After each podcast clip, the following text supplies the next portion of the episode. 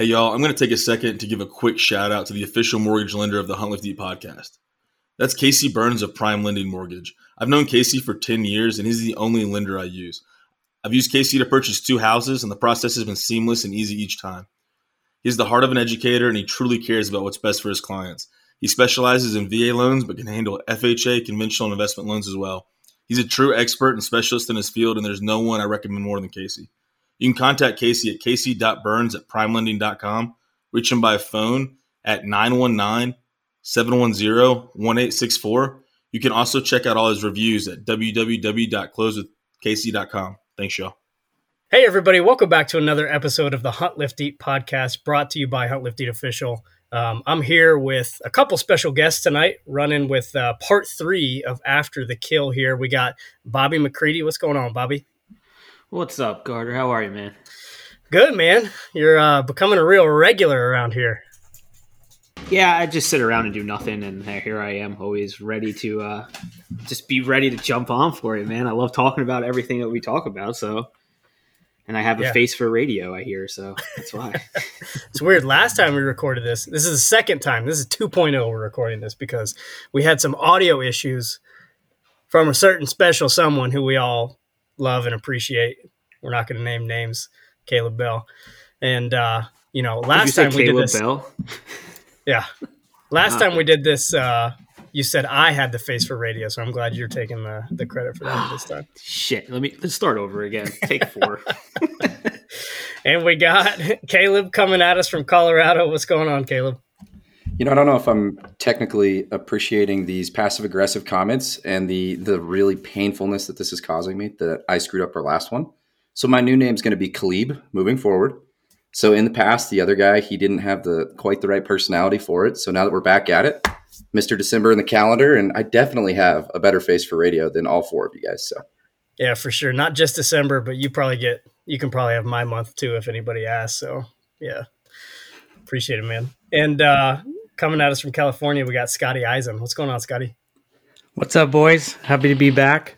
And uh, I must say, I don't know if any of you three have a face for radio, but I can tell you that your voice, you have a voice for radio, and I'll give you that much. well, that's all we need for this platform, man. That'll that'll get us somewhere. That means something around here. The but soothing yeah, sounds of Carter. That's right, man. The soothing sounds. You know who has a voice uh, for radio is Perry. Perry, that man, that son of a bitch. He's got a good voice. It's smooth, yeah. It is smooth. It is smooth. but yeah, here we go. Uh, after the kill, part three, boys. Um, on the last episode, we got uh, we got in our feels about kind of hunting and what hunting means to us, and after the kill, and kind of respecting the kill. Talking about hunting from that aspect, um, and now we're going a little more tangible. We're getting uh, we're getting down to the bones of it, and uh, we're gonna kind of ask an expert here to kind of unpack what uh, his after the kill process looks like as far as euro mounting goes. So, you know, I asked Bobby to come on here every time I got Bobby on here and, and Caleb too, or Khalib too. You see the euro mounts hanging on their walls behind them, um, above their heads. Thought uh, they'd be interested in this topic, and we're all uh, we're super fangirls about Scotty's Instagram page. So you know, we got the yeah, man, the myth. We're all sweating right now. Yeah, man, the myth, the legend on here, the expert himself. So, yeah, Scotty, why don't you tell us a little about uh, Euro mounts? Maybe lay it out for folks who don't know what a Euro mount is, and we'll jump into this. Definitely. Wow, you guys are making me blush. I'll tell you that much. Um, no, happy to be here, guys. Um, talking about something that um, I'm really passionate about, something I really enjoy doing, and um, happy to have a have this platform here with HLE to to talk about it with you boys. And um, yeah, European mounts. For those of you that don't know what a European mount is, it's essentially a, a clean skull. You know, you can do them on any type of animal. And uh, for anybody that uh, hunts, uh, it's a great um, avenue for anybody to kind of hold on to that that memory to that animal to you know pay some respect to um, the kill and uh, definitely something i'm passionate about and uh, um, thankful that you know that you know I, I got on instagram and started posting my pictures and stuff and you know things happen and over time and managed to meet and talk to a bunch of cool people, you guys included, and um, this European mount's kind of um, starting to take off. It's definitely a hobby for me, you know. So I appreciate the uh, the compliment as being a professional, but uh, it's definitely a hobby for me, and uh, but something that I get a little bit better at every time I do, and um, and uh, happy to talk about today, and hopefully answer some questions and provide some some uh, valuable information to those of you that are uh, interested in the process. Yeah, that's a good distinction. Uh, it's a hobby, not a profession, right? Although you probably could charge money. You know, I'm going to start sending you my skulls. Every squirrel skull, every possum skull I find on the side, side of the road. Caleb's going to start sending you cats that he finds on the side of the road, man. But yeah, it's a it's a good discipline and it's a, a great uh, new skill set to learn if you're if you're a hunter or an outdoorsman at all, um, and are interested in kind of taking the reins on what can be an expensive part of after the kill. Um, it is doable. The barrier of entry, it, it, may seem daunting at first, but hopefully after this episode, um, you'll realize, hey, I, I can do this too, and I can I can do it. You know, almost as good, just as good, better than some taxidermists. Yeah, you're definitely going to have to start charging me when you start seeing what I'm going to send you in the mail. It actually might get stopped. I don't I don't know. There's a good question. I'm not sure what the parameters are of items you can and cannot mail through the post office, but there's a good possibility they might get held up. And if so, I'm sorry. And by the time they get to you, they might not smell good. There might be a worm or two crawling out of it. Just remind yourself that we're friends. Yeah, I, I, already slipped into his DMs already, like you know the little fangirl I am, to ask questions about my turkey head that's sitting in my freezer. It's already in the mail. It's on the way. It's it's there.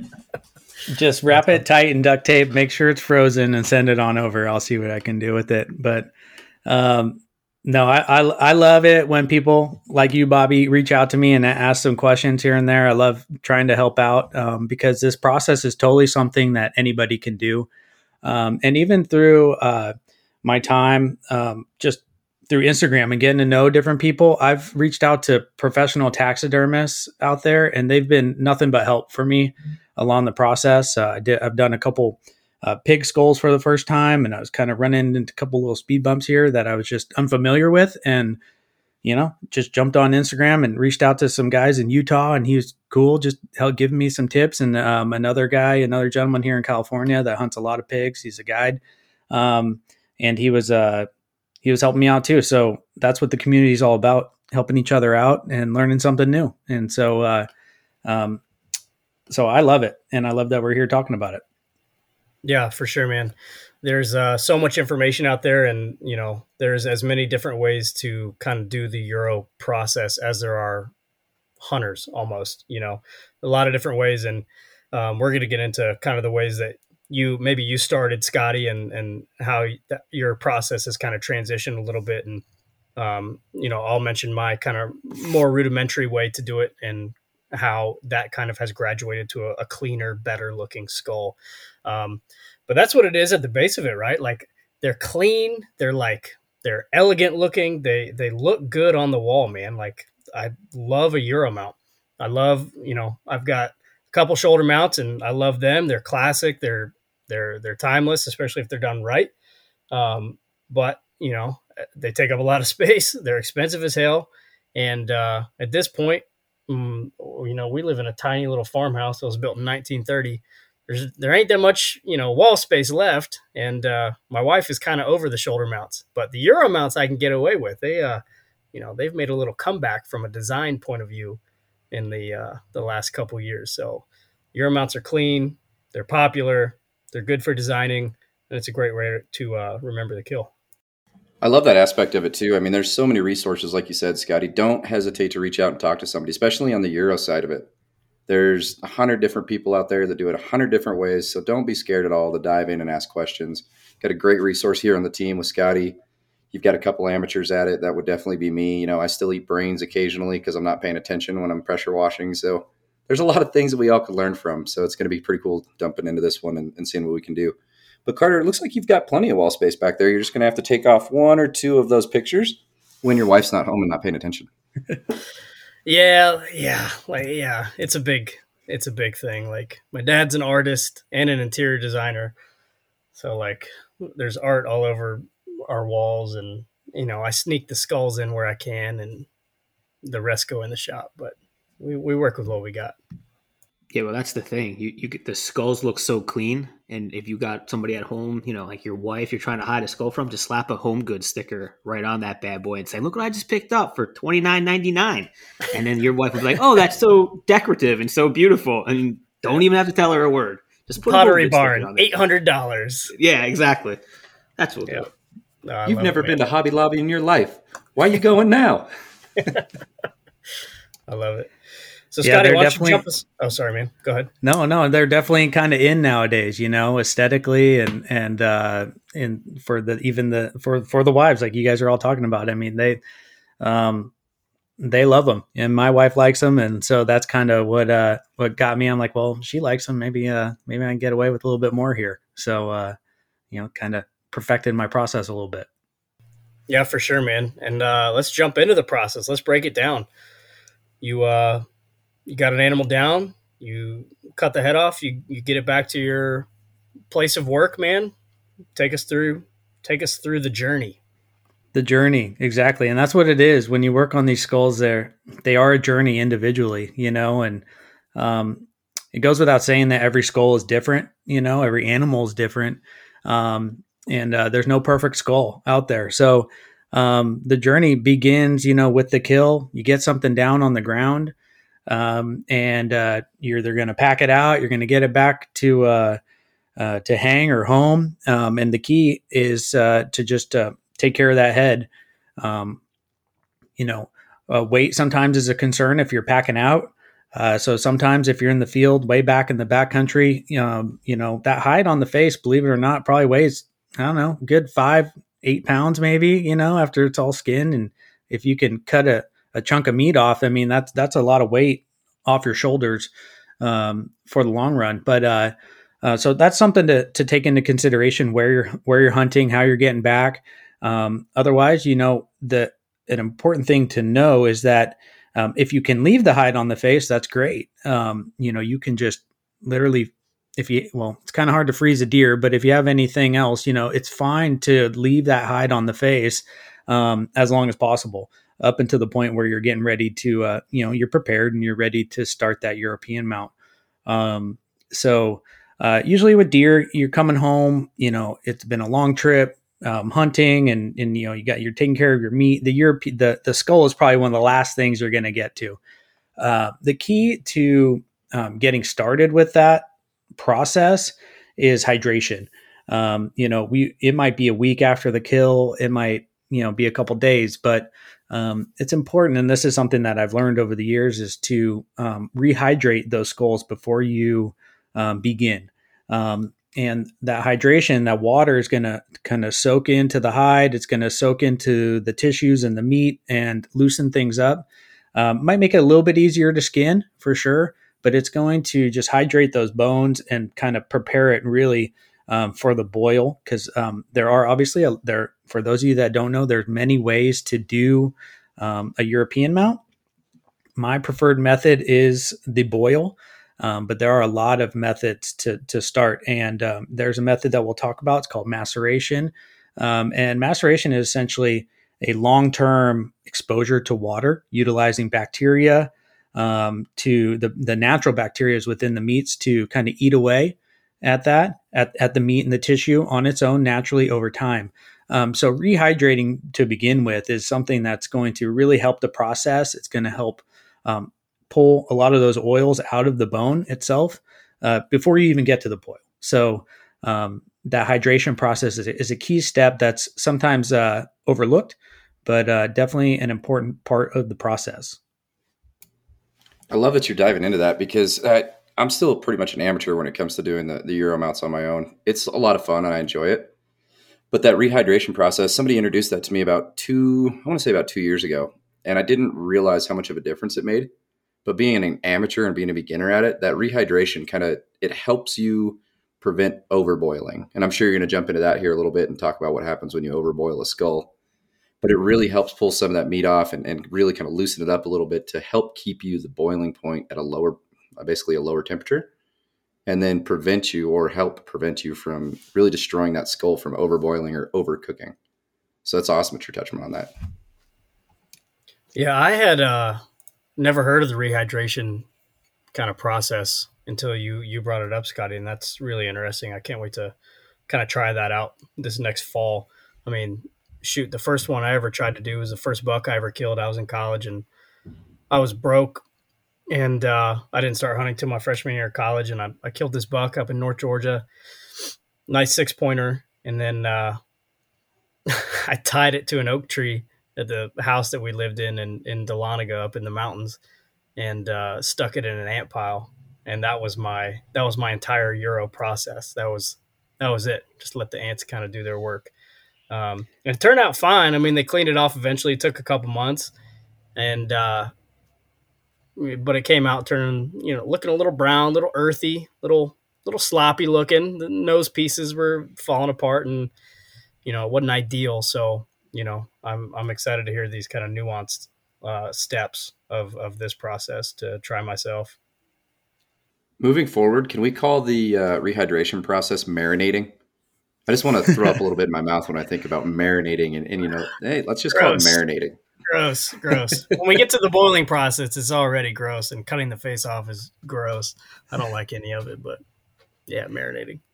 Yeah, well, even before you start the marination process, um, you know, we were talking about, you know, after the kill, you get some down. Some of some of us are traveling to hunt, um, so it's important to know your state laws. Um, you know, for us here in California, we are not supposed to bring um, essentially brain matter over state line from out of state. Um, a lot of that is because of, uh, at least for us out in Colorado, due to chronic wasting disease.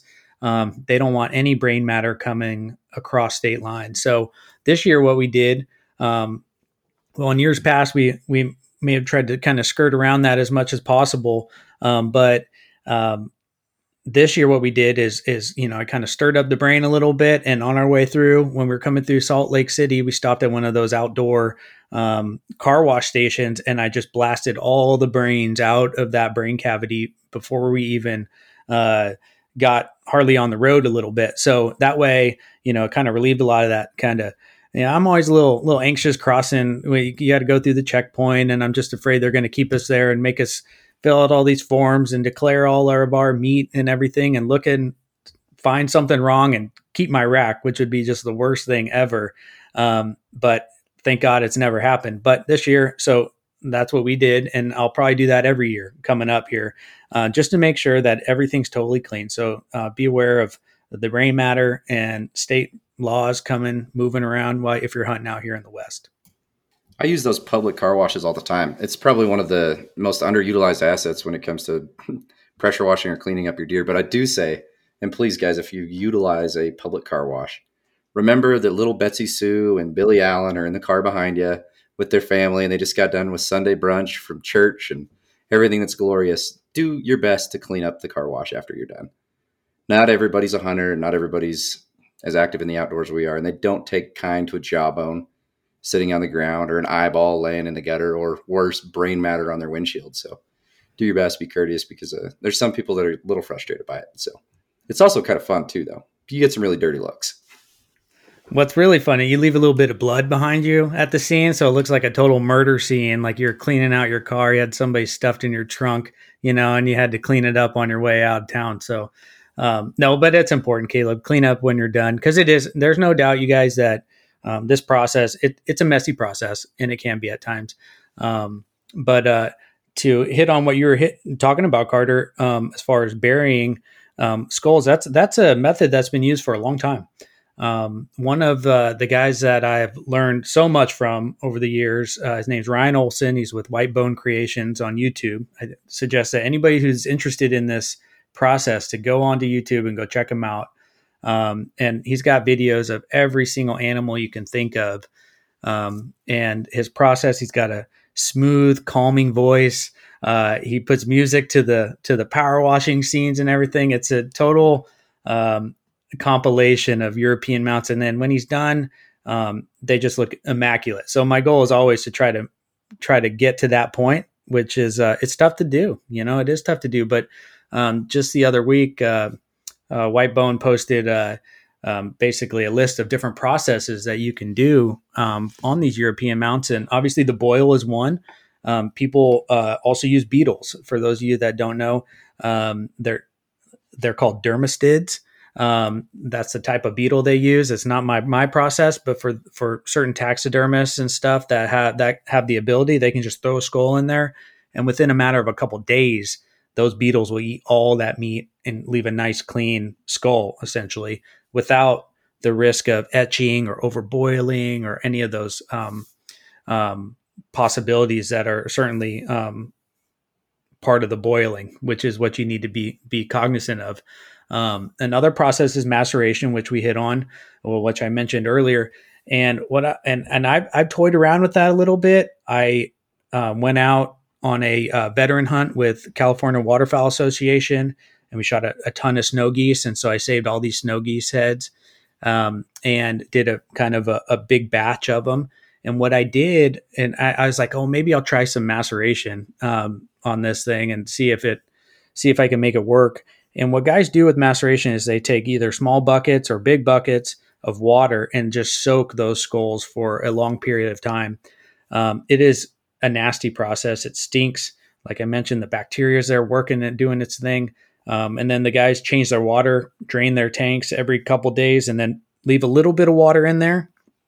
Uh, so some of that bacteria remains. Then they put fresh water in, and it's just a process that goes over time. And then before you know it, at least from my experience with these geese, I only made it, I think I made it about a week.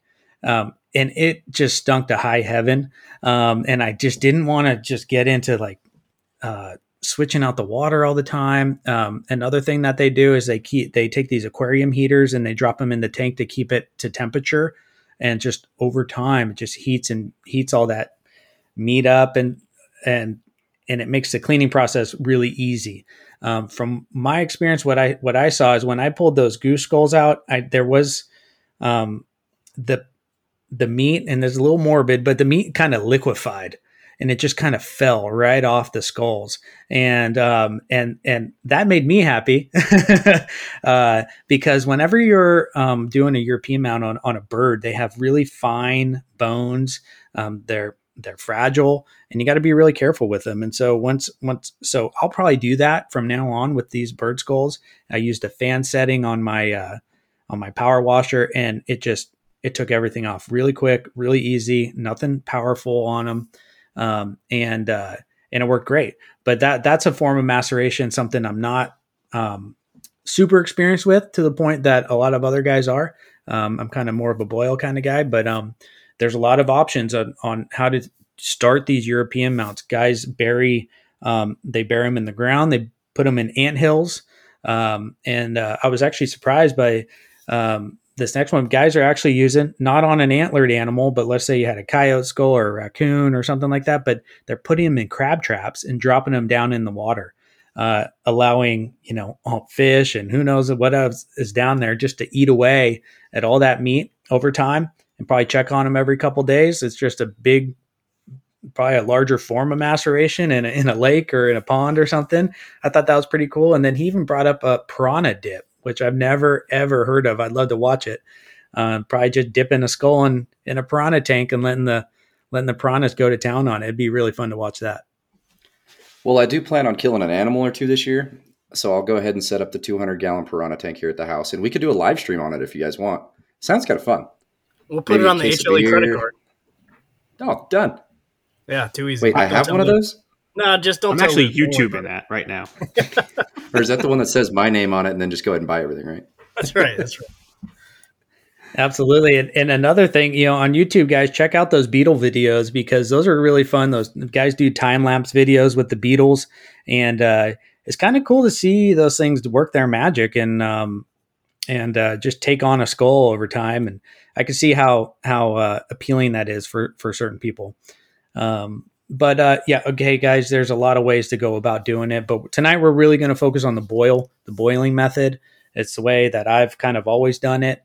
Um, well, when I first started, um, I did a form of maceration. It was really gross. We, I would soak a, a buck in a five gallon bucket for a long period of time. As a little, I, I didn't do a lot of research on it. I would add water as it evaporated, and it was disgusting. Um, then um, I'd get out there and just power wash it, and it was nasty. I don't think I removed any eyeballs. I didn't remove hardly any meat. It was so gross.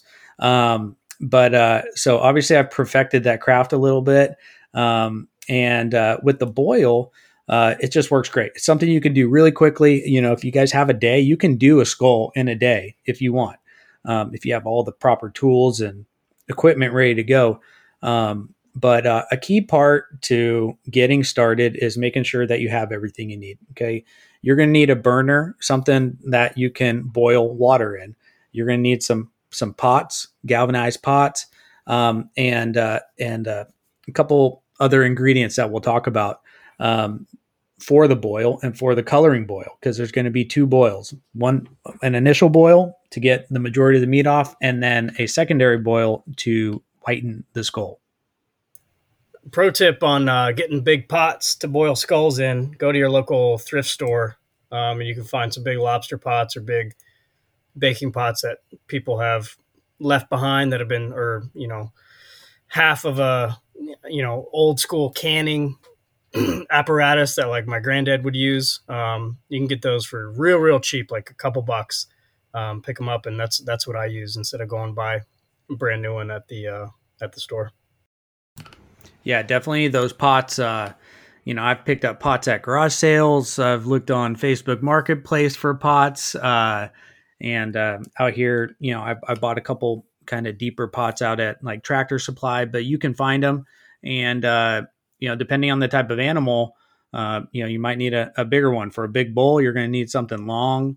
Um, I think I use like a 10 gallon uh, kind of pot that that's kind of elongated a little bit to get that skull to sit in. And then at times I'll have to uh, take some bungee cords and, and tie the antlers down to the handles just to hold it down underneath so it remains submerged because a, a key part of uh, once you do get a skull into a boil, um, you know, uh, there's still a lot of cavities inside that skull that are going to want to keep air inside of them. So the goal is to get all the air out you can so it remains submerged throughout the entire boil.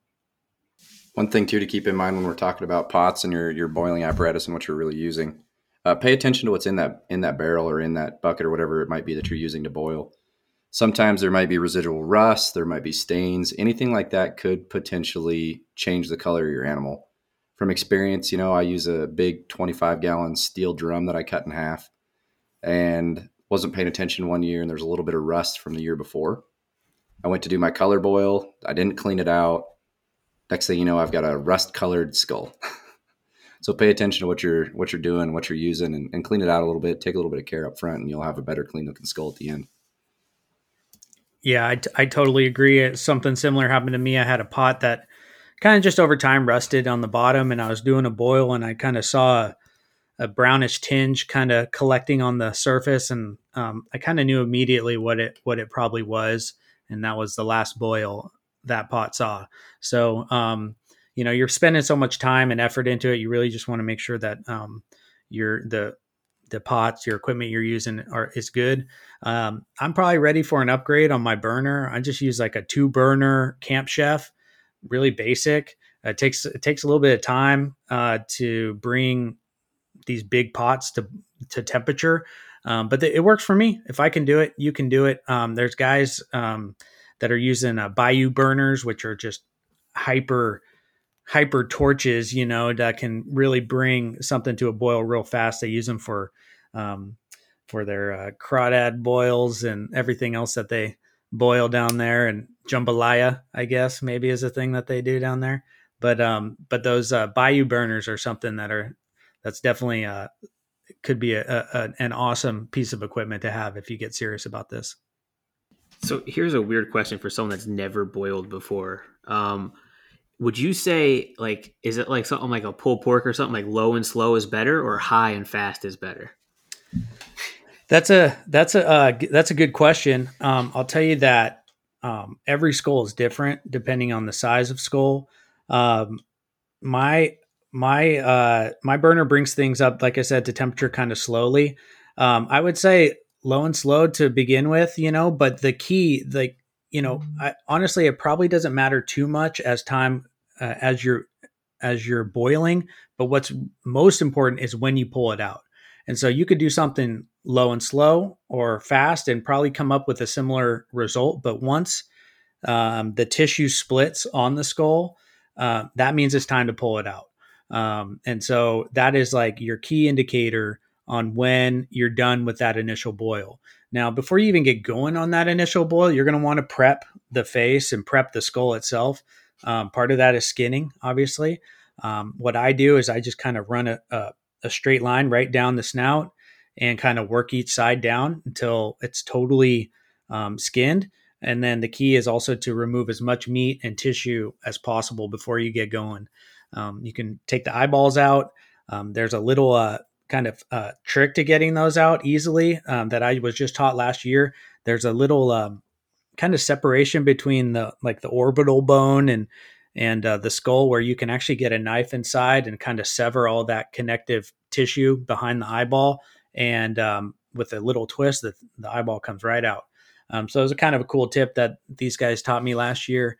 Um, the lower jaw you know we all have that v shape on our lower jaw you run your knife up and down that lower jaw and remove the tongue and remove all that kind of internal um, meat now, obviously, for deer and elk, I love you know. You, for me personally, the, the deer and the elk with a lower jaw, they look a little bit scary to me. Um, and so I don't really, I don't, I'm, I don't really like having a lower jaw on them. I mean, I'm looking at your guys' mounts. I mean, there's no lower jaw on them, and standard is probably no lower jaw.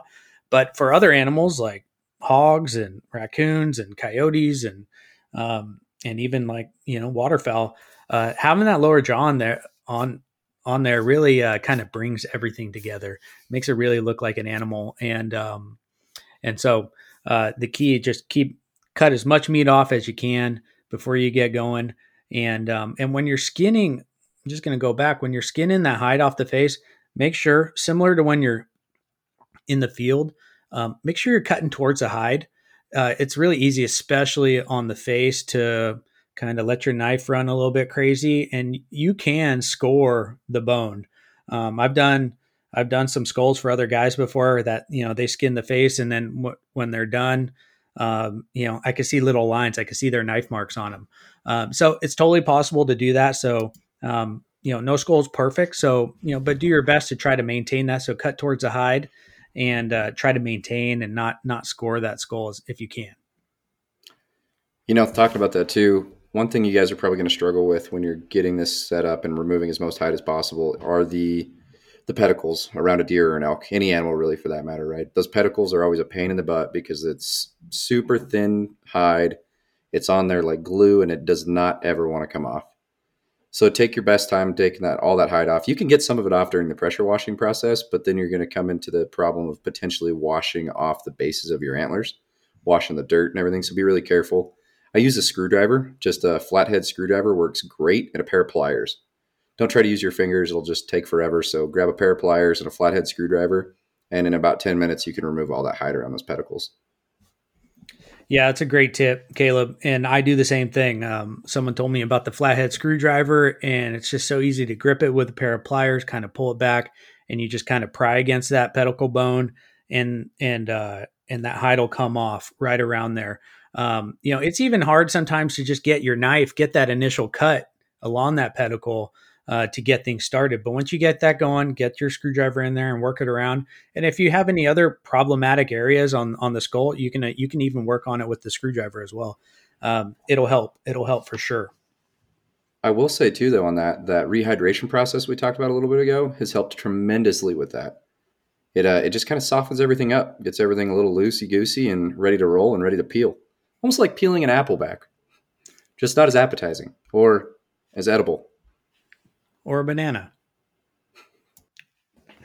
No, but uh, when you when, when once you get those pedicles skinned off um, and you're prepping for the boil, um, another key thing is just protecting your bases. Uh, Kaleb hit on it, and um, you know the base of your antlers. There's a lot of uh, uh, characteristics to those, and and you want to kind of protect those as much as possible. Um, even I've worked on skulls, and even throughout the whole process, you know, even when I'm done, there still might be little hints of, of dirt or a little bit of the moss or something growing on them. And I like to try to maintain that. I think it adds a uniqueness to each skull, but you want to protect those bases.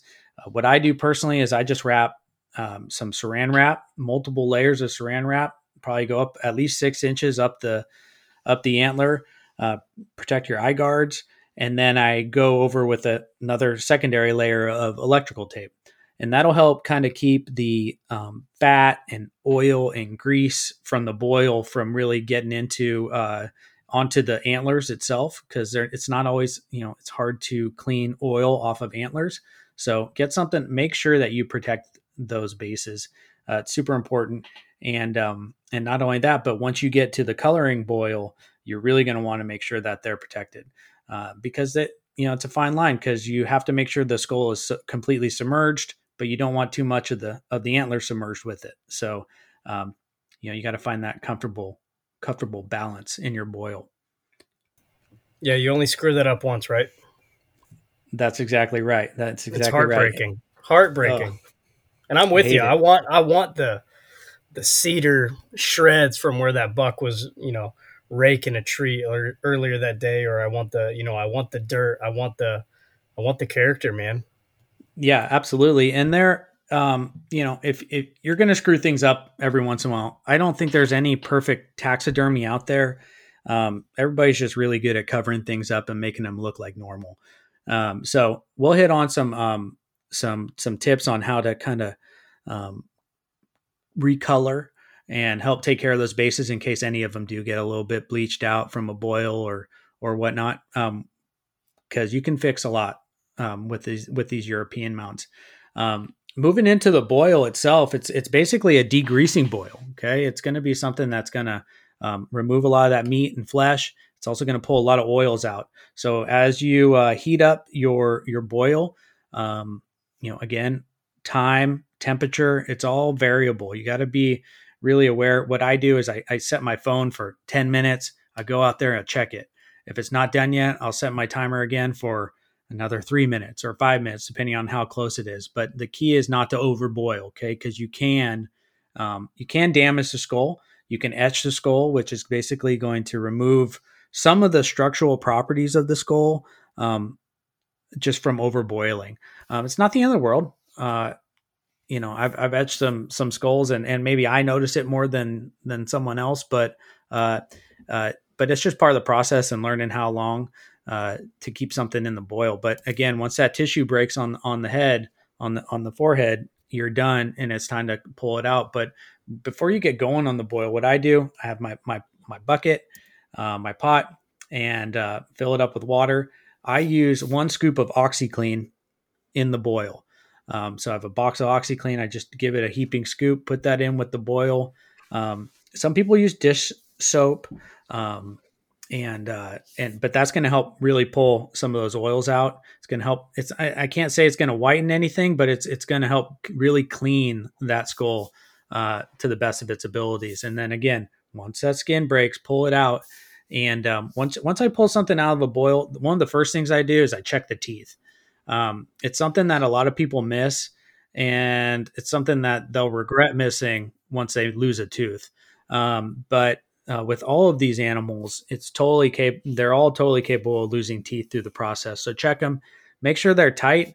Um, if they're not tight, if they they're wiggly and they're wanting to come out, you might as well just pull them out. Have a little tin or or or a cup with you. Keep them all in there. You could still color them. You could still bleach them along the process. You're just going to have to glue them back in when you're done. But check the teeth. Um, you know, I learned the hard way. I did. I did a, a little raccoon, you know, and he lost almost uh, he lost like three teeth along the process, and then I found myself on hands and knees sifting through the dirt trying to find a little, you know, half inch raccoon tooth, and uh, and I even I didn't find it the first time, and because of maybe the perfectionist I am, I, I go back out and I look again. I think I looked like four times and never ever found it. And um, but check the teeth; uh, they're important, and um, and if they're loose, save them. Scotty, when you pull those teeth out, like let's say you have a loose tooth, I've found that if I use a Sharpie, I can actually go on the underside of the skull and the underside of the tooth and mark the tooth where it goes at in the skull. because sometimes it's a pain in the butt trying to get them back into place. Have you ever had an issue with that or during the color boiling? Because you got to think right now, we're talking about the initial boil's done, teeth have fallen out. I'm getting ready to go into the whitening process. Have you found any way that works good for you on keeping those teeth kind of numbered and identified so you know where they go in the head? You know, that's a good question. I, you know, I don't have a labeling system like that necessarily, but every, you know, these, the anatomy of a bone and of our cells, it's kind of interesting how you can almost every, uh, I guess it would be like a, a root, like that canal that the, that the tooth sits in, that seeds in, it's like made for that tooth. And it's kind of easy to tell, like, okay, that's not the right tooth I, and nowadays with phones, I'll well, it's kind of hard if we're talking about raccoon skulls, but you know, I was I was doing a big boar and he they had they have big long teeth, and uh, but I took some pictures so I can kind of identify. Okay, that that that one went with this one, but then I also had them. Um, uh, they weren't labeled or anything like that, but okay, that's this is this pig's skull. This is the other pig's skull. Um, so you really want to keep them separate from other animals if you're working on multiple skulls at one time. Um, as you get proficient with this process, and if it's something you enjoy doing, um, I recommend doing skulls in, in batches if you can. You know, it's a process. It's, I mean, there's nothing wrong with doing a single deer or a single elk. No problem with that at all. You know, get your practice in when you can. But for me, like I like to, I like to save skulls in the freezer uh, as long as I can. Again, we're not talking about deer or elk, but you know, I got, I got a pig skull in my freezer right now. I got a squirrel skull. Um, but, uh, you don't want to know what else is in my freezer. But um, but do it in batches because it's a process. It's it's it's cool to do more than one thing at a time. Um, but it, there's no doubt if you are doing multiple skulls at once, uh, there's a level of multitasking there that you have to really be aware of um, and and to keep tabs on. I'm actually kind of curious now. What else is in your your freezer? Because at this point, I don't even know if I want to come over for dinner. I'm kind of nervous. Well, you have to come over and check it out. we'll leave it as a mystery. No, but uh, you know, uh, uh, as time has progressed, I've you know I've bought uh, multiple different types of strainers for my boils as well for the smaller bones and even smaller skulls um, that that you can fit little little pieces in and kind of maintain or retain them through the boil so they're not bouncing around on the bottom of the pot where you're boiling. Um, so uh, and that all just comes with with time and and um, and just learning the process. Um, but again, okay, skull's done, skin split. Um, you guys are going to need a power washer. Um, nowadays, you can you can really. I do a lot of my skulls with with the pretty cheap power washer. You know, maybe hundred bucks at Home Depot or something. Um, it comes with a probably four different tips that you can uh, modify the the amount of pressure and stream coming out. Um, and uh, and I have a little area in my in my side yard where I do all my blasting and spraying.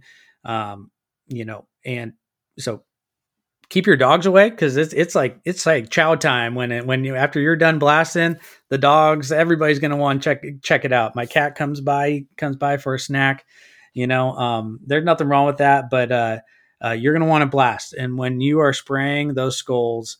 Um, you want to get into every single nook and cranny on that skull. Spend some time. Make sure you're uh, getting inside the brain cavity making sure that um, you're getting all the tissue, all the meat off. And one of the things that I've I've learned to do is um, there's an area on the backside of the skull.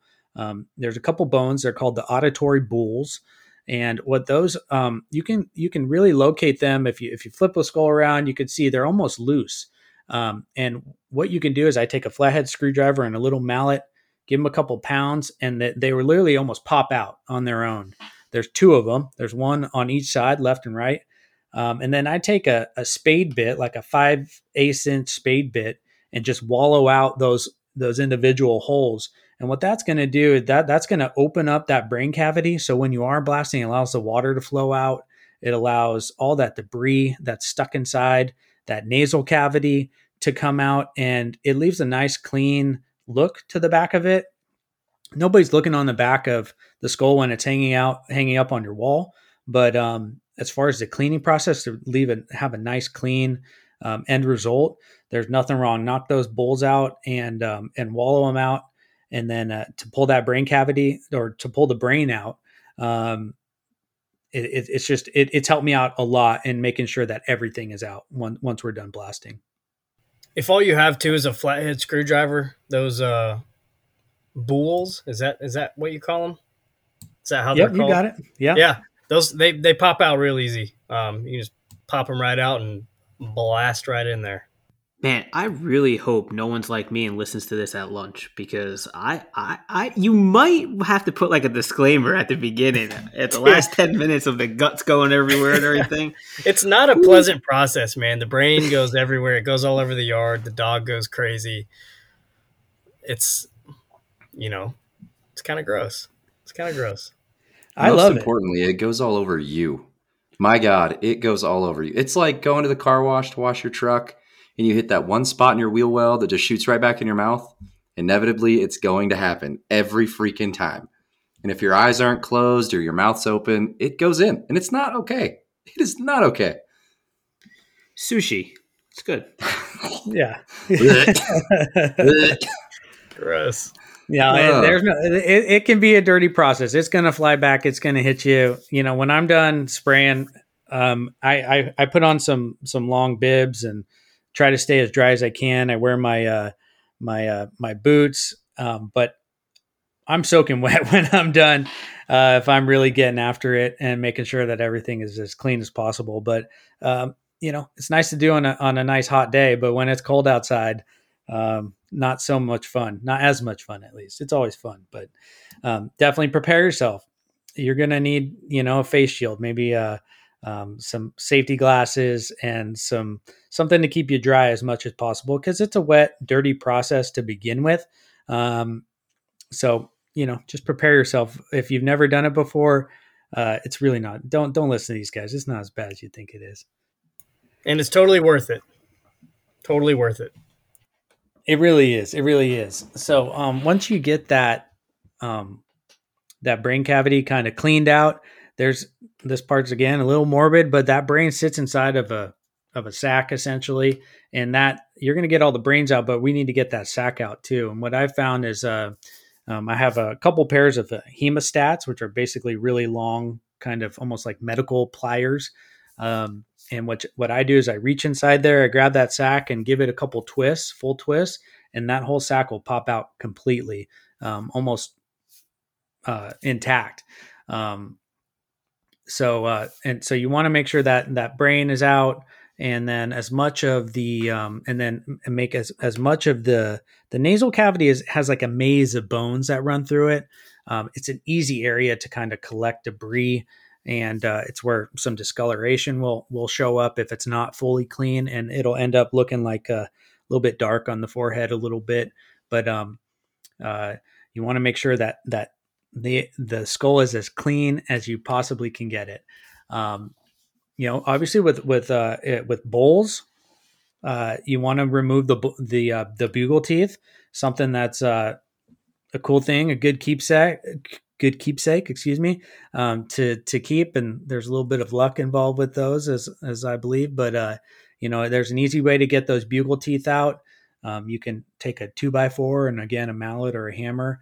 And it sounds a little crazy, but you can put it up against those bugle teeth and give it a couple whacks. Not, you know, and and they'll just literally pop right out. Um, but another thing to try to try to retain through the process.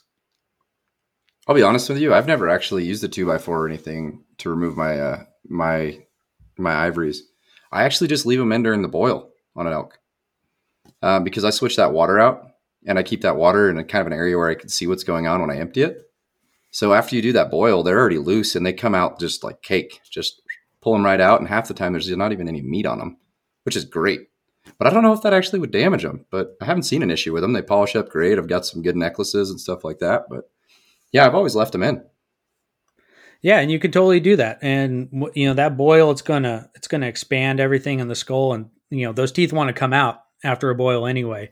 Um, so uh, definitely just just retain them. Something to uh, consider. Another thing to consider is the nasal canal.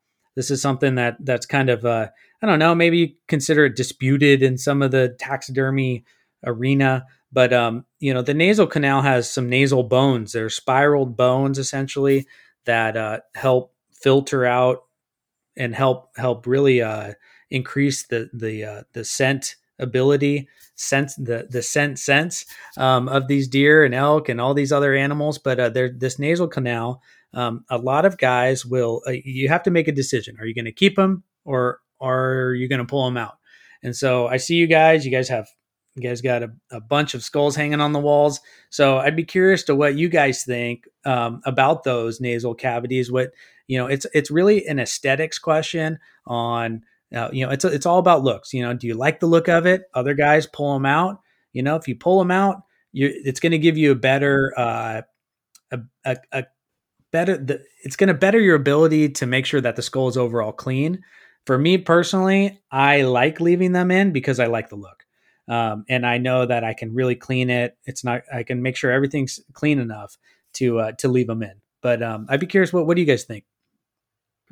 So it's actually funny you say that because ever since you said that, I've been looking at every person's house. I go to every store if they have that now, and I'm paying that much detail. I'm like, oh, let me see. And I, I found something interesting. I like them with it in, and I think it looks a lot cooler with them in.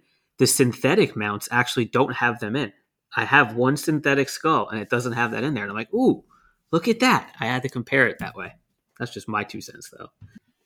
Yeah, I love it. That's good. I agree. I think it looks better. Well, one, you can't tell, right? When it's on the wall, you can't tell. It's hard to tell. You're the only person who's going to know, or Bobby, who's sticking his face up every nasal cavity of every skull he sees. Oh, I know. Oh, I know. I pull him out. I pull him out with a long pair of uh, needle nose pliers I find it's easier to clean them out on the inside. Um, but the one of the, one of the mounts that I have that's yeah, that I'm the most proud of, I have the nasal cavity still in there. Um, I call them the nose cones because I don't know what else to call them, but they're still in there, and it looks right because it's the correct anatomy of a deer, and it makes me feel proud that I did it with everything fully intact. Nobody will ever know that. My two year old doesn't know that. My wife doesn't know that. Nobody knows that. Nobody looks. Nobody sticks their face up under there unless Bobby comes over. Um, but I just pull them out from now on. It's it's it's just cleaner and faster. Um, but I do I, I understand where you're coming from. It's definitely a lot cleaner and a lot faster method. And probably, Scotty, what you were going to tell everybody too is those hemostats that you're using to clean out that brain sac. Use the same thing to reach in there and clean out some of that nasal cavity because there's going to be a lot of residual tissue. And at the end of the day, that's where you're probably going to end up with the stuff that stinks in your house that you don't pay attention to and you can't understand why your wall smells like rotten eggs. I'm guilty. You know, I don't pay attention to that sometimes. I leave that nasal cavity in there and I look in it and it's like the deer's got a bloody nose from the past 10 years of being punched in the face and it doesn't look pleasant and it doesn't smell good either. Yep, yep. And the more you do, uh, you know, you you play around with those options you have. Um, and again, I, I, enjoy leaving them in there. I've posted some pictures of them. They just, I think it just looks cool. And, and nose cones is something I called them too, Carter.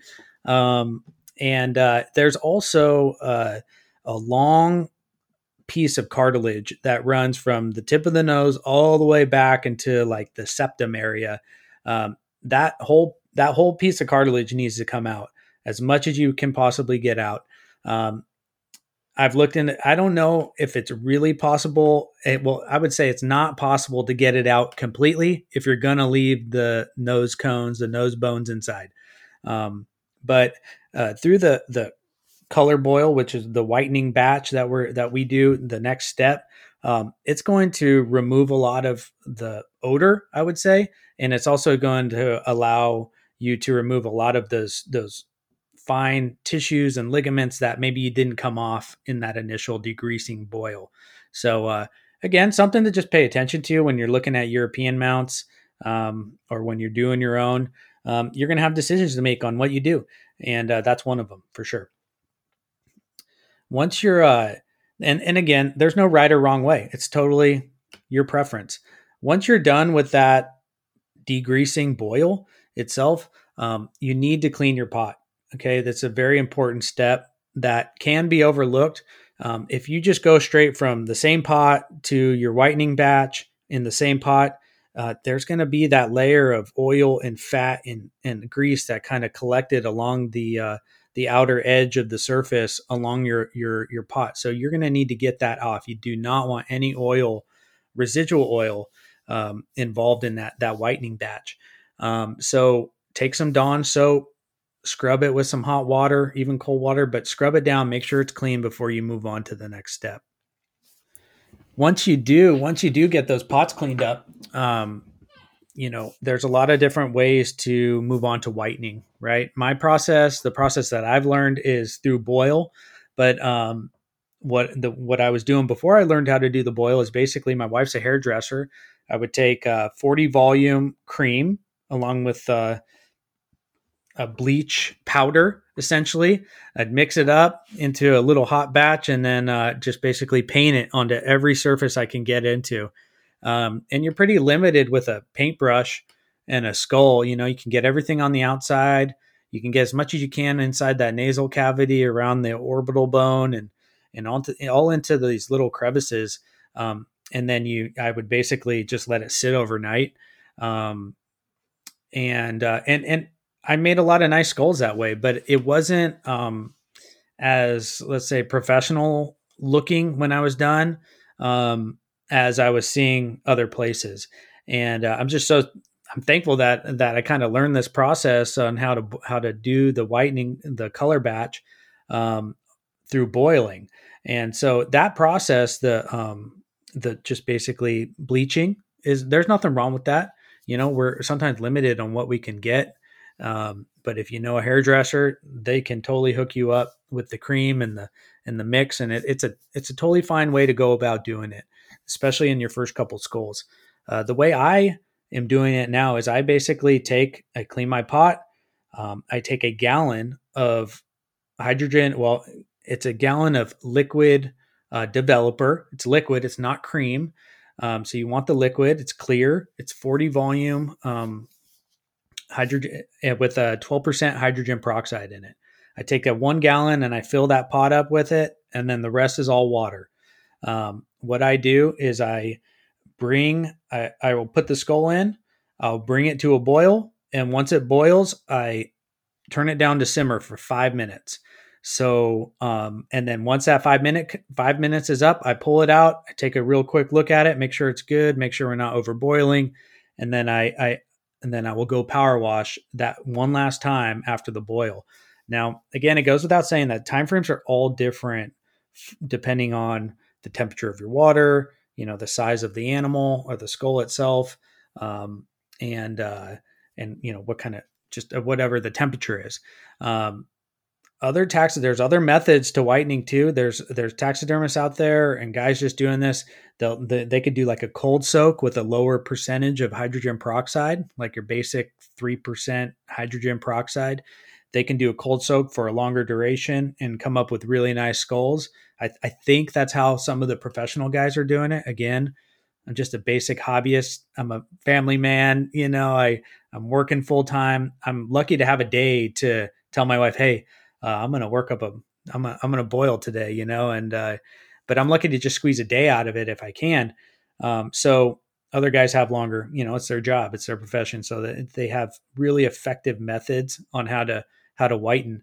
Um, but, uh, with that boil, you know, again, it's, it's pretty quick. It's not in the boil for very long, you know, maybe five minutes and I check it out, you know, um, and I've pulled skulls out maybe a little too soon out of fear that they're going to, start etching. But you do need to be aware of, you know, um, there's some bones there on the nose if they're starting to get too loose. Um, or if you're starting to see some etching, it's called etching. You can etch your skulls if you overboil them, like we talked about. Um, if you see that, you pull it out and and you're done. You're done at that point, and it, you're going to need to pull it out, and you're going to do one last power wash on that skull, and all of those fine uh, tendons or not tendons but ligaments and tissue that didn't come off on that initial boil they're going to kind of yellow up and they'll come off super easy on the secondary uh, power wash and i think that's one thing scott can you kind of give us an idea of what we're talking about when we're talking about overboiling and etching because when i'm looking at like a deer skull and you know i pulled one of these off the wall just to kind of take a look at it because i've been known to overboil once or twice I don't pay attention to time sometimes. You know, occasionally I'm doing something else that's more fun. And uh, I've noticed like when I overboil or I cook something a little too long on these, that V that's right in the middle of the skull, that's where you start to see that. And uh, bring that up there. But you can see how every skull has got that V line here and comes across in the anatomy. when I overboil, that's where I start to see the first separation. Is right there in that skull plate running right down the nose and then in and across the nose bones. Is that kind of typical of what you see and what you're talking about with etching? Yeah, well, with etching, um, well, there's no doubt that overboiling will do that. It'll cause that skull to want to completely separate. Um, and depending on how old that animal is, um, I've done a couple raccoon skulls where I did a really young rac- raccoon. He was, you know, teeth were really small, and and actually, what was really cool about this skull is um, after the after I started washing and I washed his lower jaw, you could see the adult teeth coming up and pushing the baby teeth out and they all remained intact and stuff. It was super cool. Um, but even that skull, since he was so young, um, the it hadn't uh, the skull itself hadn't kind of uh, molded together quite yet. And then I did an older raccoon, and it was totally smooth. Everything was tight, and it held together.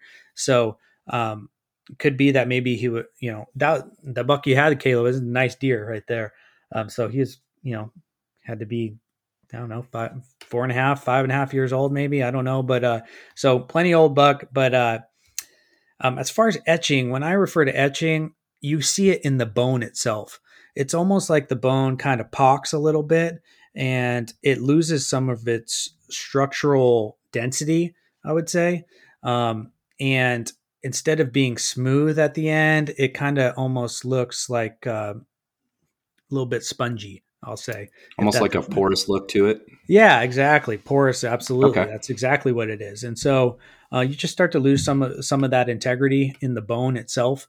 Uh, but that that key area that you were talking about, and um, there along the bone, along the uh, the nasal bone, and then even uh, there's a couple bones that stick out that come out on the bottom um, man, I wish I knew exactly what they were called. I can grab my book, but um, there's a couple bones that really want to come out. They kind of cover the the front sides of the uh, the nose itself, and those bones really they always want to come out.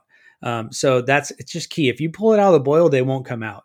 Um, but if they do come out, again, guys, it's not the end of the world. I mean, you can still bleach them, and then once they're bleached, you know, dry fit them and glue them back in. It's as easy as that. But uh, the key is to um, just don't overboil them, but then retain them and keep track of them. And because these bones are really fragile at this point, you don't want them to break and you want them to be able to fit back together when you're done. Uh, so obviously there's more ways there's more than one way to to go about all of this but to color your to color the skulls um, do what do what you know um, what you practice and then uh, you can try a couple of these uh, different methods on um, on on how to how to color these. Uh, once you get all that final wash down, go set it out in the sun. Hopefully, you know if you have sun available that day, lay them out in the sun and uh, let them dry out. Um, my myself, you know, like I said, I'm busy. There have been times where I've just been so excited to get out there and do a boil um, that I'll be out there working at night, and it's not ideal. But what a, if you do find yourself out there working at night, not a lot of sun to help kind of brighten things up? Um, I recommend doing the the whitening process during the day if if you can. It's not again, it's not the end of the world if you don't. But what I would do is um, if you if you do that degreasing boil, that initial boil first, and it's nighttime and things are getting late. Um, once you're done and you power wash everything before you get to that whitening um, stage, um, put it back in water. So we talked about it earlier. Keep that skull hydrated until you're totally done with the process. So there's nothing wrong with just like, hey, we're done for the night. Put it in a five gallon bucket, submerge it, let it sit there overnight. It's going to keep that bone healthy and um, and hydrated for the next step. So um, there's nothing wrong with that. But once you get that, uh, you know, once you, everything's clean, it's sitting out in the sun, let it dry um, for you know a couple hours out there uh, or a day.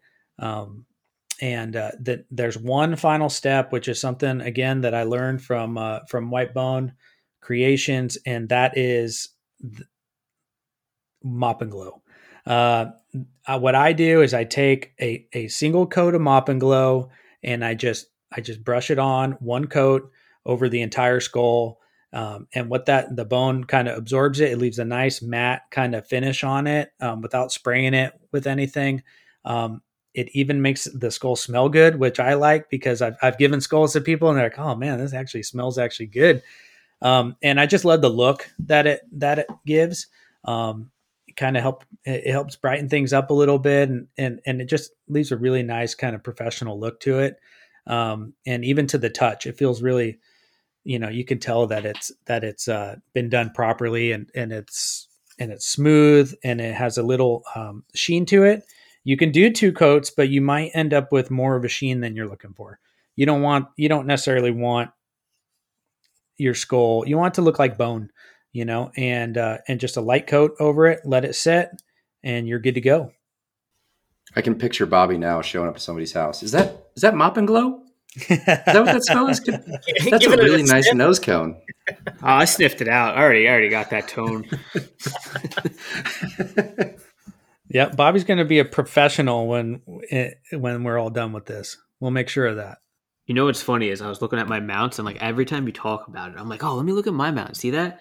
And then I went upstairs and I noticed as we jokingly said something about buying mounts from Home Goods, there is a ram head upstairs, and apparently my wife paid seventy five dollars for this fake plastic ram mount, and I cannot believe this right now. So unreal. And the nasal cavity's not even in there. What is this? What oh my gosh, the the outrage. I, I have a question for you, Scotty. Can I? So mop and glows. That's a new hot tip for me.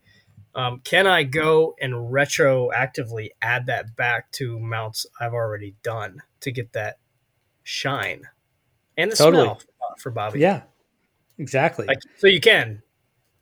Yes, you can totally do that. And when, once I learned this process, I, I, went back to a lot of the skulls that I've done in the past that I've just even um, uh, did the whole painting bleach process on. And I'm like, I'm going to redo these, you know? And so what I did is when I had that, that uh, whitening boil going and I was done with that first one, I threw them back in. Well, I protected the bases, kind of went back through that process. And again, they're only sitting in there for five ten minutes maybe. It's it's not a very long whitening process, but I dropped them back in and and re, kind of re-brought them back to life. They whitened right back up, and then I let them out in the sun, and then put that layer of mop and glow on them, and they look just like new. So it's totally something that you can go and kind of refurbish other skulls you've done. Um, I did a skull for my brother years ago, and and it just kind of started to kind of change color a little bit because I was using a different process, and so I took it off as a wall and I and I redid it for him, and uh, and uh, and again, um, another process that that we haven't hit on is how do we touch up antlers, right? How do we touch up the antlers if if they're maybe maybe they dipped in the bleach a little bit too much or um, or whatnot. But um, what I use is a is there's a lot of methods to do it. But uh, when I first started, I read online that you can use coffee grounds as a coloring for those antlers, um, and and I did that, and it, it worked to an extent, but it wasn't it wasn't perfect. But you know, again, most people aren't going to notice the imperfections that you might notice if you get into this. Um, but what I found is there's a, a, a product. It's a Minwax uh, wood stain. Uh, it's called Provincial and it's just got this perfect color match to what a deer or an elk antler looks like. And um, so once you have bleached everything, it's sat in the sun, um, and maybe even before you go, you know, I I wait to use the mop and glow for the very end. So we little bit kind of I kind of jumped over that. But before I even do the mop and glow, I flip those antlers upside down, okay, because you really want to protect your skull at this point. You've invested a lot of time and energy and making sure it stays clean. And now you're about to take some wood stain to it. So the key here is protect that white skull. Flip it upside down in case any of that that um that wood stain wants to run on you. Um, flip upside down, and I just literally take a Q-tip and I just dab it. I just dab those bases. The, Anything that kind of whitened through the process, I dab it, and and um, and, and I did a, a, big bowl for a guy he shot in Montana. It looked like it like was sitting in the bed of his truck cross country and just rubbed these little flat marks in the back of uh, the skull there. And so I just put a couple coats of that um, that that uh, provincial wood stain on it and covered it right up. You couldn't even notice.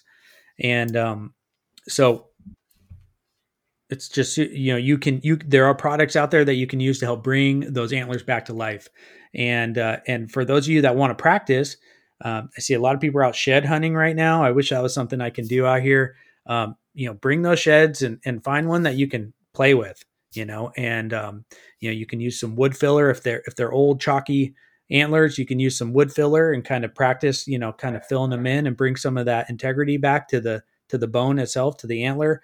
And then uh, and then go go get some of that that provincial um, uh, wood stain and and and check it out yourself. You're going to be amazed at what it looks like.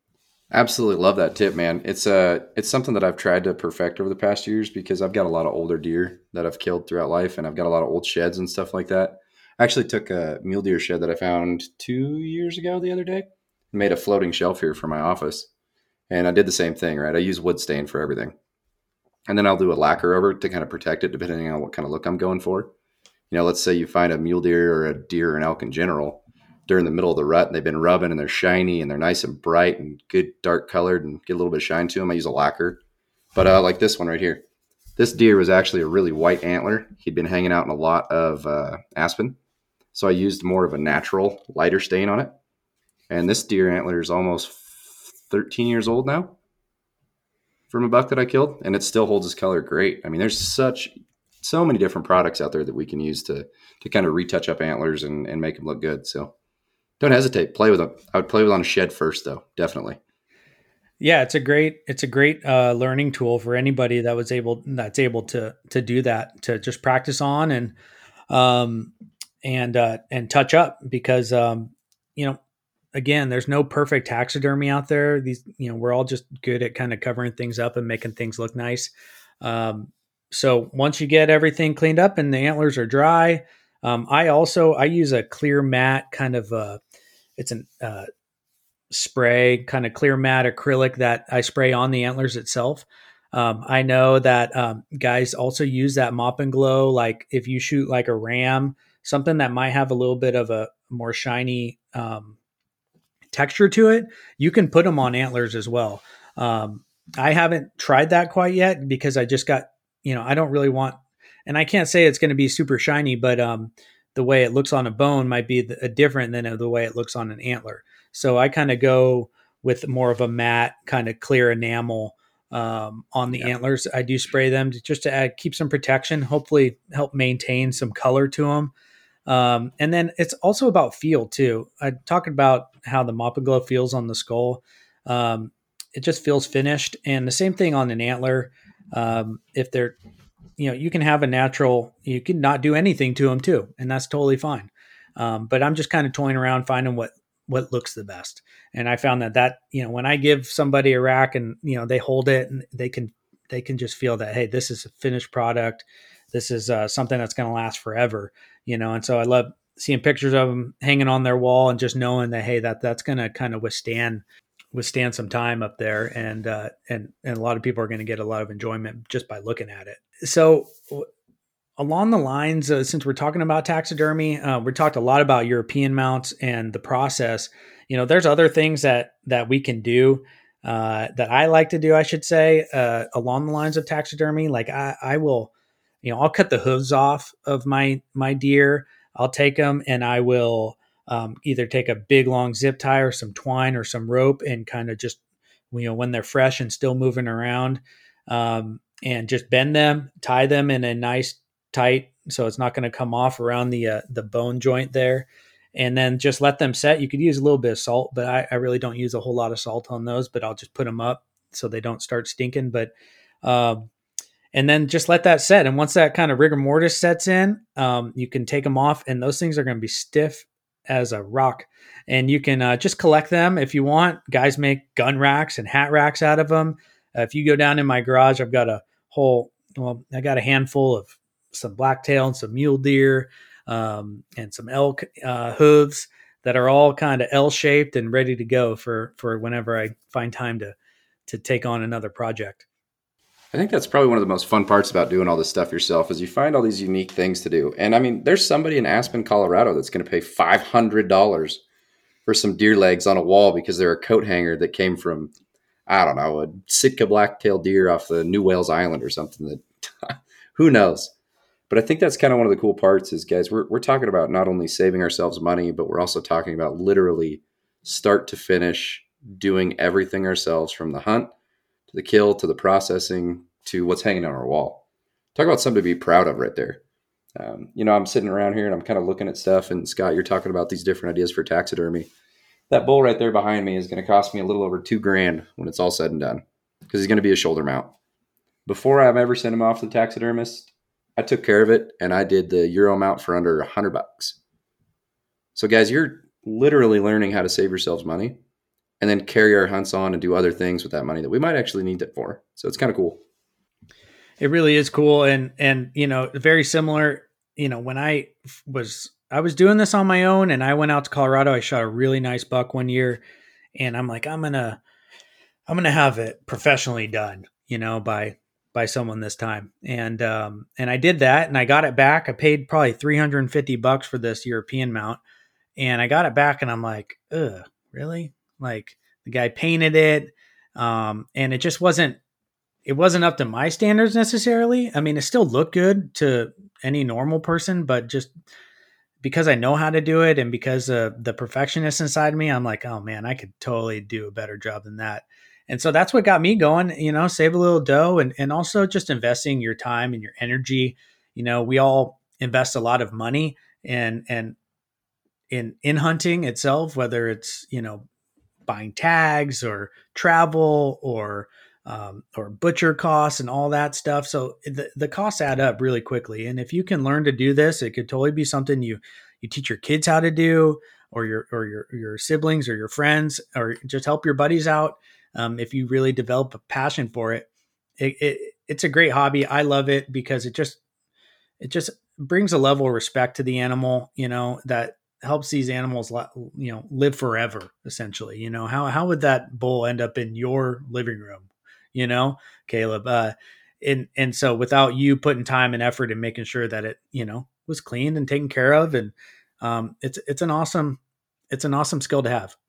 Yeah, dude, I got into it when I got smoked by a taxidermist in Wyoming when I got my first antelope. It was like three hundred and thirty dollars to get it all said and done for a euro mount. And when I that was without shipping. Once I shipped it back to my house for 54 bucks, I got it to my house and I was like, "Holy shit, dude. I can do this. I guarantee it. And I started getting on YouTube and starting getting on the on the web and I was like, I, I actually can do this. I can do this for you know about twelve bucks. I can, I can do this for exponentially cheaper. Um, so the practical application is is there for sure. And then exactly what you're talking about, Scotty, is you know I used to stray away from the term trophy and and, and trophy hunting, but like you know it's something to be proud of and it's something to remember a hunt and it's something you know it's a conversation starter. And for the rest of my life i will have that on my wall to have that conversation with whoever comes into my house and is and is inter- interested in that kind of stuff. And you know every bobby that comes and is looking for nose cones man every single person who wants to have that conversation it's there. And that's you know that that ties into what you're talking about Kaleb with you know honoring the kill and remembering the hunt and everything that ties in after the kill. You know, I think that's it's just like we've talked about on some of these other podcasts. It's bringing it 100% full circle. It was you that did it. Um, and diving right into that, I know there's a lot of people out there that have different methods and things like that and ways of honoring the animal. Um, we're talking a little bit here about saving ourselves some money. So, like that bull right here behind me. Yes, he's going to go to the taxidermist. Yes, he's getting a full shoulder mount. Yes, it's going to be expensive. Hunt of a lifetime for me. Great. But by learning how to do this Euro process myself, I've been able to keep that bull on my wall for 365 days until the hide's tanned and my shoulder mount is actually in the taxidermist shop. Right, don't get me wrong, most taxidermists aren't going to screw you over, try to hurt you, whatever it may be. But that bull can be showed off and I can talk about him until it's done. And who knows, maybe I'll even get done and I'll be like, you know what, I don't even care. Take the hide. But uh, I've done all the process and I've done it right to here. The other thing, I like to take notes and little stories from the hunts and I'll actually shove them into the backside of the brain cavity. So that way, you know, if somebody 100 years from now picks up this elk skull and they shake it around, they're like, "Oh, what is that on the inside?" It's like a message in the bottle. It's uh, it's kind of a cool thing. And the only other thing that I really love about euros, and I know we haven't talked about this because nobody's got really any wicked, wild, and crazy looking ones. I'm going to pull one up here real quick. If you did not do a Euro by yourself, you would never see broken, messed up pedicles Hmm. that are just wicked. This bull's like a unicorn. Describe But, uh, uh, describe to the listeners what you're what you're showing. Yeah, Kaleb. it's not video. So right here, guys, what I've got is a not a triple beam bull, but he's got a really broken side on one. And what happened is his pedicle right here at the base of his antler was broken in half and actually laid forward. So his right side, or I should say his left side, my right side, is perfect. Erect, looks good. But you can see his front side comes out like a unicorn. If I was to take this to a taxidermist, I wouldn't see this. I would never know that he broke half of his head off and somehow survived and kept fighting and lived. That's one thing I love about Euros. The scars, the the trash you see, the destroyed animal. It's cool. That bull is something else right there, Kaleb. That thing is crazy looking. I uh believe it or not, don't get me wrong, I'm not disappointed in that bull, but when I first glassed him up, I thought he was a true triple beam. Hmm. I freaked out. I thought he was a true triple beam. I spent everything I could trying to get my dad on him, and I finally got him on him. And uh, when we walked up to him, I'm like, okay. So he's not a triple beam. He's just got a three foot long third that grows randomly in the middle of his normal beam because he was dumb and broke his head. He's so cool. It really is. That is that is amazing. And you know these, you know, as you go on, you'll you'll start. You know, you'll see some different parts of the anatomy. You know that maybe you didn't even know existed. You you you know, I've seen pictures of, you know, different animals with bone deformities and stuff that's underneath the skull that you don't even see. Um, some of that is due to human contact. I would say. Um, animals get into fertilizers and and nasty stuff, chemicals that you know ends up eating away at their bone at times. But um you know it, it it's it's it's just so cool to just kind of get in there and and and see what's underneath it all right? And uh, uncover it all. But these pieces they're they're really really just you know they're legacy pieces that will be passed on and on by your uh, uh probably to you and to maybe your kids or family members but you know some there's always a story to tell behind every um, skull I was just at a job the other day. I was in this lady's garage and and I saw something out of the corner of my eye. I turned and looked, and she had the. I mean, it was it was a very large mule deer that was shot here in California. He had spike bases that were probably, you know, I could probably fit almost my my two hands around it. I mean, it was huge. I I, I told her what I did, and I said I, I can make that look really nice, you know. And it had split at the top, and and uh, I tried to get her to kind of let me go home with it, but it didn't really work out.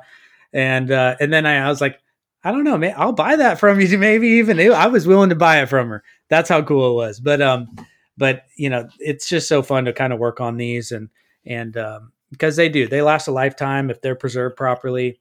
And um, and if you take the time to kind of learn the process, um, you know, you can't go wrong. And um, and I'm I'm here for anybody. If anybody has any questions about the process, I'm happy to uh, to help answer whatever questions I can. I know uh, Bobby and I have talked. You know, we talked about those hooves. Bobby just shot a big turkey last weekend.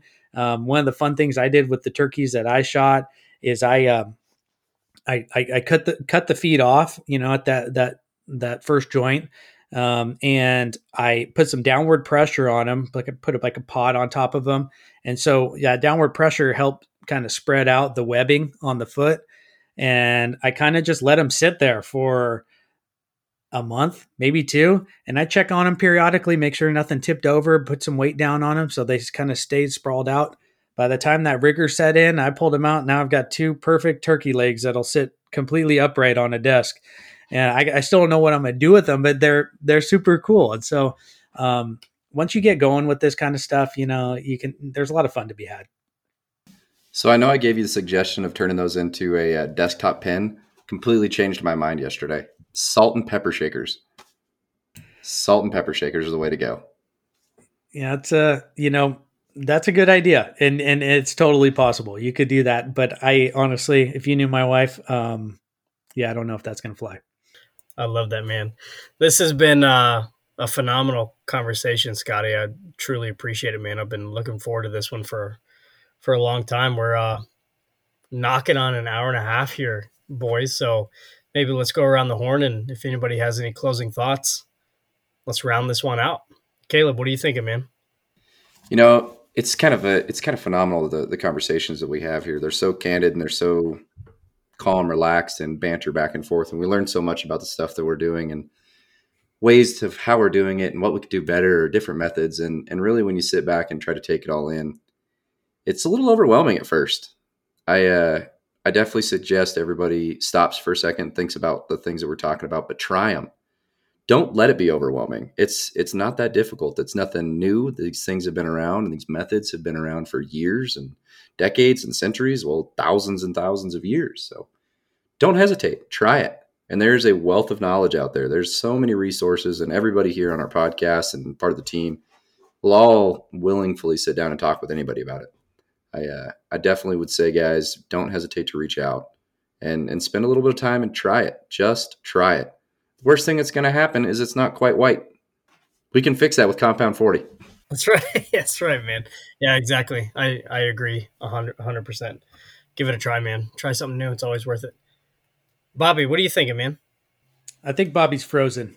Bobby's frozen. Bobby is Bobby's frozen. in deep thought. That's what we're going to say. Bobby is in deep thought. This Deep is a really good comment that he's going to say. Very deep thought. Scotty, why don't you round us out, man? Absolutely. You know, just along those lines of what Kaleb said about, you know, just getting out there and trying. So don't, you know, don't be afraid to try something new.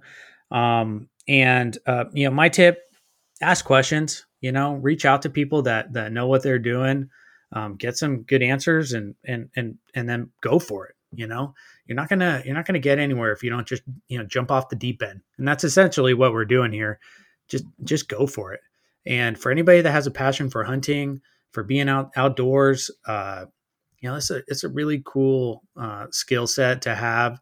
Uh, you can show your friends. I mean, I got tons of dead stuff in my garage. You know, I, I save as much as I can. My daughter has her girlfriends over to come hang out, and I'm always playing with something dead in the backyard or spraying something off and grossing everybody out. But um, I can only imagine what these girls are going home telling their parents when they come over to to Scotty's house. But uh, um, but just uh, you know, ask questions and, and and just kind of put the ego aside and go go for it, man. Just do it, and uh, and see what comes of it. And it's a process, and once you get it down, you're gonna have a great time with it. Absolutely, man. This is uh yeah. That's it. I, I have nothing to say, man. That's that's totally it. I'm I'm thankful to know both of you and to learn something new about something new. That's always uh important. Um and that kind of puts a pin in this after the kill series that we kind of made happen and I'm kind of proud of that too. I appreciate it, boys. Definitely. Heck yeah, man. This has been awesome. Especially take two of the Euro mounts. That Kaleb guy that screwed it up the first time, what a real McAsshole. I like Khalib a lot better. Yeah, he's way mi- he's way nicer. So far, he's crushing it. Crushing it. Kaleb, uh, where can folks find you on Instagram, man? Yeah, so there's two main places, guys. Uh, I've talked about it before a little bit. Um, two of my buddies and I, we've got a filming and production company. So basically, we film and produce hunts that are all our own. We've been on the outdoor television show. We've been on Hunt Wars. We've been on a few things, so it's kind of fun. That's Incline Productions with a K, Incline underscore Productions. And if you spell it with anything other than a K, it's wrong. Uh, and then you can find me, Kaleb Bell 4. Pretty super easy and simple. There's a picture of me killing stuff. It's great. There you go. Um, I'll go ahead and shout out uh, Bobby's Instagram because he's super frozen. But uh, you can go follow Bobby if you want to get pictures of him shooting a nice uh, gobbler this past weekend. Bobby underscore light L I T E E. And Scotty, where can folks uh, find you, man? Yeah, people can find me on Instagram, uh, the the Skull Keeper, the underscore Skull underscore Keeper. Um, yeah, me killing a bunch of stuff too, um, and just uh, you know, tons of pictures of just animals and being outdoors and hiking around. And uh, no, I love it, and I love the community we have here at Hunt Lift Eat. I mean, it's it's been awesome, and and this whole podcast, uh, the After the Kill podcast, has been uh, really fun to talk about because it's important stuff and it's probably some of the most important stuff um, once you get something down. So I appreciate the opportunity, boys. Oh my gosh, absolutely. Looking forward to all our future conversations. Um, we appreciate the hell out of you listeners. Thanks for entertaining us for this little mini series here. Um, please go give Hunt Lift Eat official a follow on Instagram. um, stay tuned. We got a lot of stuff in the works, um, fitness challenge wise, leading up to Memorial Day. Um, so, you know, give us a follow, give us a shout out if you uh, have any suggestions for the podcast, and, uh, you know, give Bobby a follow, make him feel good about himself. But once again, we appreciate the hell out of you guys, and we'll talk to you next week.